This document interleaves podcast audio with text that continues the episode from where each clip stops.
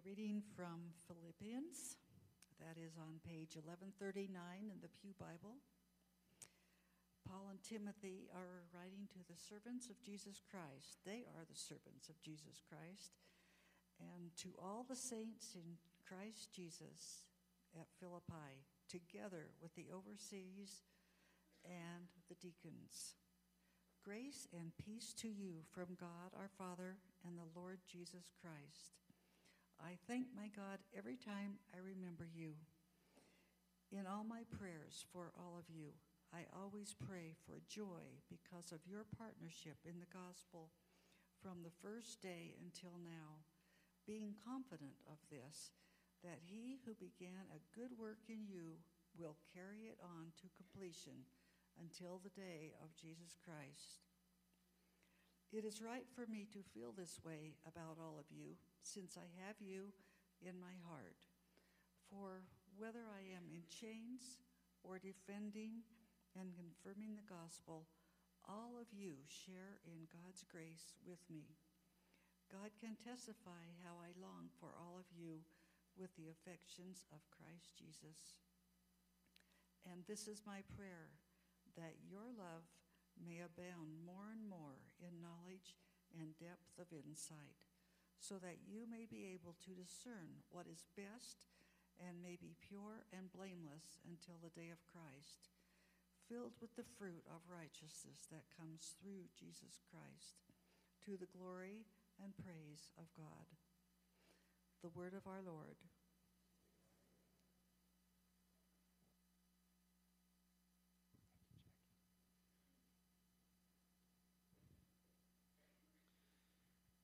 Going to begin 2017 in the book of Philippians. You may want to find it in your Bible. Follow along as I preach through the opening verses this morning. A large part of the New Testament is made up of letters.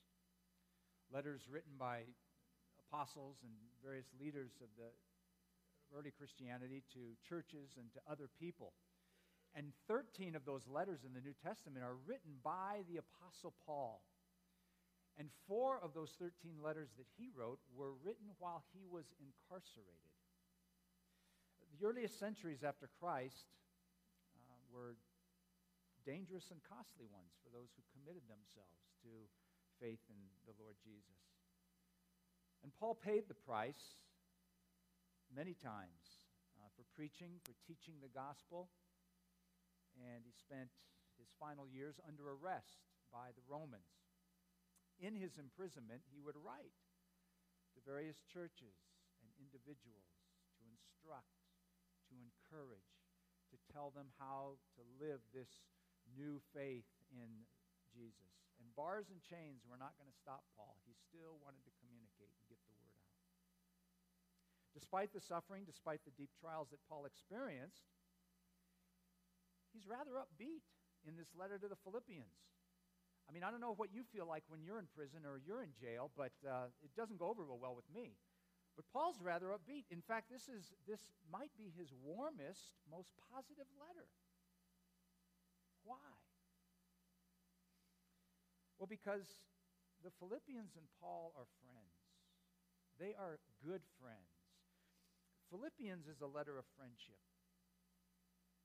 There's nothing like a good friend. Just recently, I heard of a motto of a university fraternity that's, that goes, Friendship is essential to the soul. And I think that's particularly true of the Christian life. Living for the Lord Jesus Christ is done with others. It, it takes community. Jesus modeled this for us. I mean, he, he, he had a circle around him that he lived with and walked with. It's too hard to keep faith. It's too hard to love uh, it's too hard to find encouragement. It's too hard to travel that daunting road of discipleship by ourselves.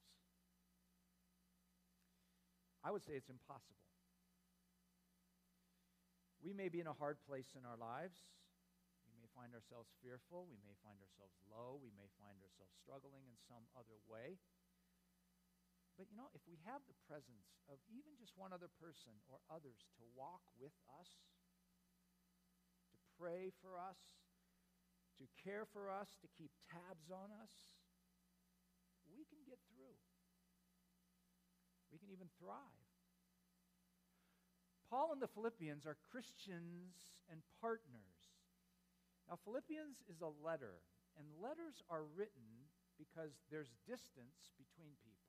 We write letters to cut down the distance between whoever's writing the letter and whoever's reading the letter.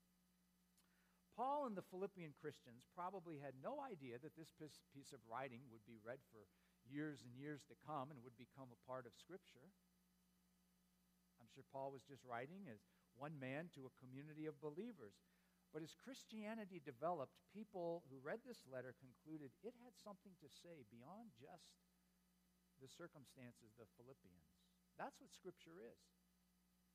Scripture is something written for a particular people at a particular time in a particular place under their particular circumstances that we continue to read and draw strength from, believing that it has something to say to all people at all times, in all circumstances, even 2,000 years later.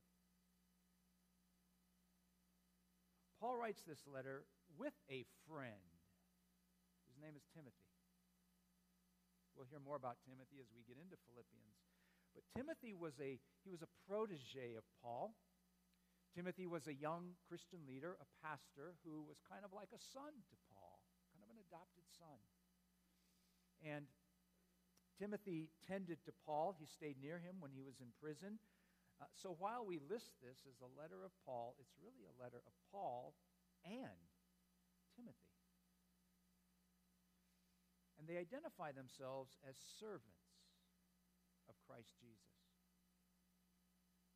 Servants belonged in every way to their master. Servants were bonded to their master.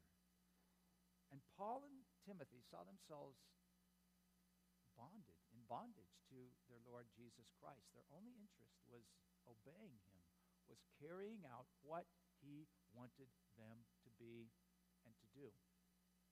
And they write this letter to all God's holy people. The word is saints. Uh, it reads in some Bibles, all God's holy people, but the word is saints who are at Philippi. Literally, saints are holy ones. And the idea behind the word, word holy is to be separate.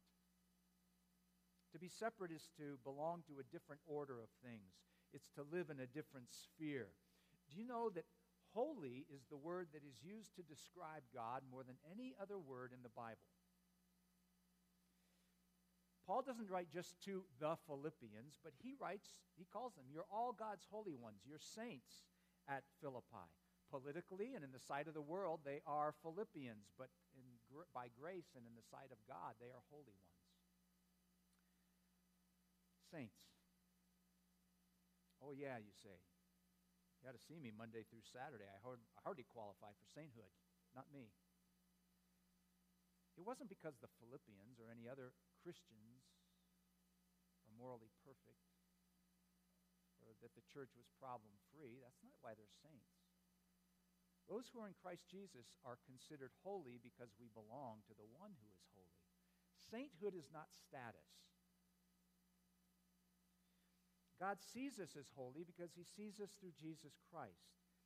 It's not through anything that we earn to do that, it is something that comes by grace alone. Our designation as saints is a gift. Now, Paul and Timothy not only write to all God's holy people, but they also write to the overseers and the deacons at Philippi. These were the leaders of the church. Uh, they are named and recognized to honor them to recognize their place. I hope, I hope we all honor and recognize our elders and deacons and the people who give of themselves that are so important in the nurture and the care of this church. Churches need leaders.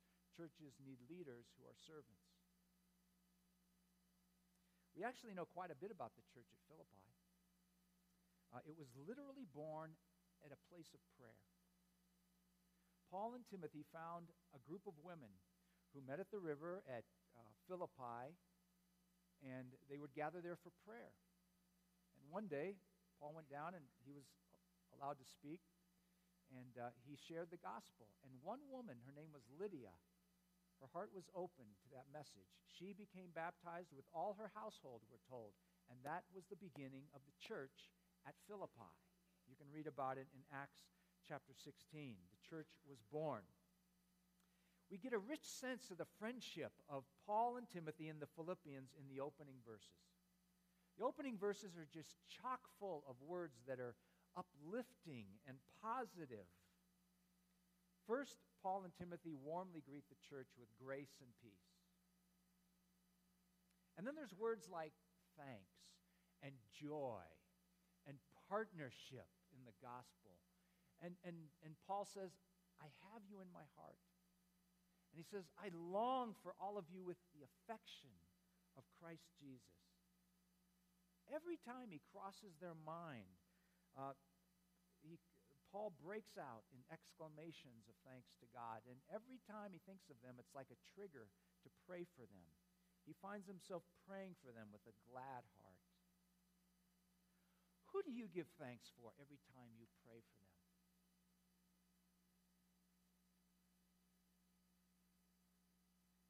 Do you constantly pray for, not out of frustration or fear, but because of the joy that they bring you? Who shares with you in your life as a follower of Christ? Who do you hold in your heart? Paul says he feels the Philippians' support, whether he's locked up or whether he's free to preach the gospel. Who has your back in good times and in bad times?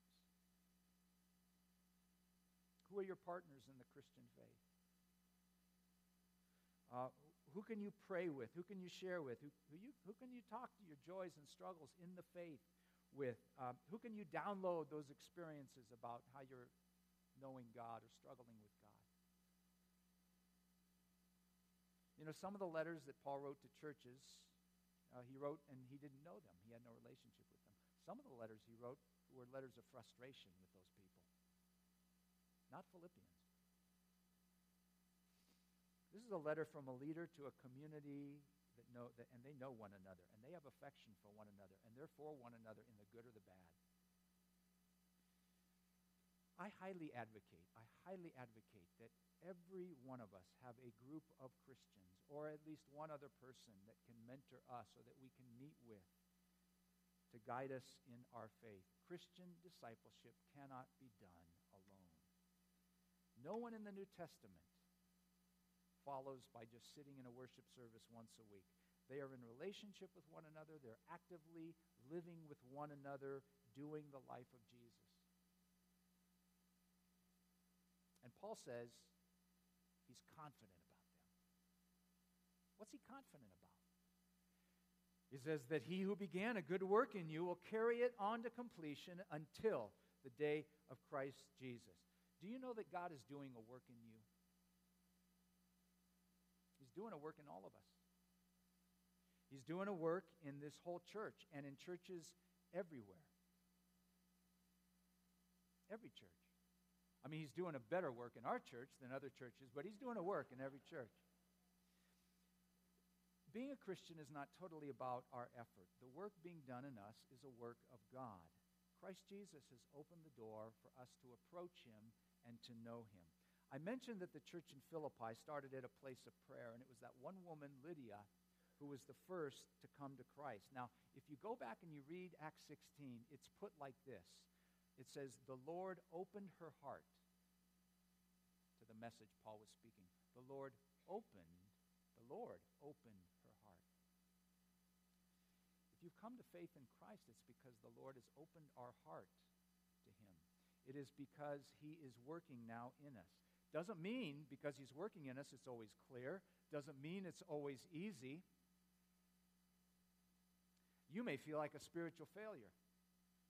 You may feel like, oh my gosh, I have so many temptations, I have so many questions, I have so many doubts. Christian puts his or her hand, uh, life in the hands of the Lord, and we're now in the process of being fixed. We're now in the process of being renewed. Carroll Simcox is a pastor. He wrote a devotional commentary on Philippians, and he describes this, this work like this The process is long, hard, intricate, and painful. It hurts to be changed from what we are into what God is determined to make of us fully Christ like persons. It seems to take a long, long time 50, 60, 70 years. That's a long time to be in God's repair shop. And am I really worth all this toil and trouble to God? What if I die before the job is finished, as in fact I shall? God wants so much to get this done, why doesn't He do it in a moment and get it over with? Is it good economy to let this whole earthly life be given over simply to the preparation of a finished soul? I mean, are you like me and you ask yourself, when am I going to get this love one another stuff down? And when am I going to when am I going to become patient? When am I going to become compassionate? And, and, and when am I going to learn to pray? And, and, and when is my faith really going to get strong? When am I going to learn to trust God like I need to? Um, you know, am I making any progress at all? Remember, Paul's writing an entire community, and he believes God is working through that entire body of people. Now, there are times I think, boy, MOP say, oh man, we should be so much farther along in Christian faith than we are. I'll bet you think that probably sometimes about us, huh? I need to remember, we all need to remember, God is doing a work in us. Go and read Philippians, and you will find this was a church that didn't always have unity. There were disagreements, there were some attitudes, there were um, attacks on those who, from the outside, who were hostile to the faith. There were people holding grudges. But Paul was confident. He was confident, first of all, that God had begun a good work in them, and it was a good work, he said. Again, it's a work of repair. There are places in our lives that need to become more responsive to the Lord. Obedience, maturity, deep trust, it takes time. Second, Paul was confident that God would continue the work that was going on in that church. You know, God never gives up. Even the good and the bad in our individual lives and in our churches have a purpose in our faith. And then Paul was confident that God guaranteed the outcome. Doesn't he write, he'll bring it to completion? That won't happen until the day of Christ Jesus, whether that's when we die and meet him or whether he comes again. But it is certain that there is an appointed day when the project will be finished. To hang with God in the work that He is doing in our hearts and in our church takes patience, patience with God, patience with ourselves. It takes constancy. We just have to keep going, have to keep showing up. And it takes desire. We have to want to be more what He wants us to be. Paul's confident. Yes, he is confident God's doing a work in Philippi. So let's trust God, the work that he's doing in us. And let's trust God in the work that he's doing here. Let's trust that he knows what he's doing because he does. May not feel like that sometimes, may not look like that sometimes. In moments of frustration, it doesn't feel so good. But that's the time I think I really need to affirm, and we need to affirm God, we trust you know what this is all about and what is happening, and that your good work is being accomplished. And so Paul prays for that to continue. And he prays that their love would grow more and more. Not a sentimental, easy love, but a love that responds in the tough situations. And he prays that they would have knowledge and discernment so that they would discern what is best. What is best. They need to know what is best with God. And that's a very rich biblical phrase, by the way. It means to approve the things that matter most, to recognize what is highest. He prays that they would be pure, blameless at the day of Christ, and filled with the fruits of righteousness. Paul prays there'd be visible evidence of their life in Christ growing out of them. There's a sense of growth in all these words, I think. And growth takes time and it takes experience. And growth, um, it takes success and it takes trials and it takes other people. How are we going to grow and love more and more if we never love someone else or if we just keep to ourselves? How are we going to bear any fruit if we don't plant some seeds and water them and nurture them and help them to grow? It's all part of the Christ, the, the work Christ is doing in us. And it takes patience and it takes constancy and with desire, it will, it will come. It will come. It is coming. Sir Francis Drake was the second person ever to sail around the whole globe. First Englishman to ever do it. When Drake set out on that journey, he saw no point in stopping halfway. He just kept going, and he became famous. Sir Francis Drake became famous for his journey. And, you know, he was a man of prayer, and he wrote prayers.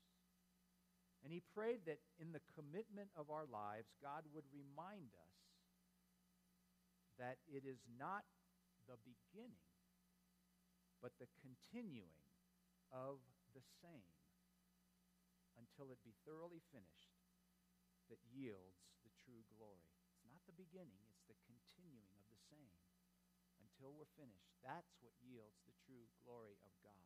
Not how we start, but how we keep going and get to the finish.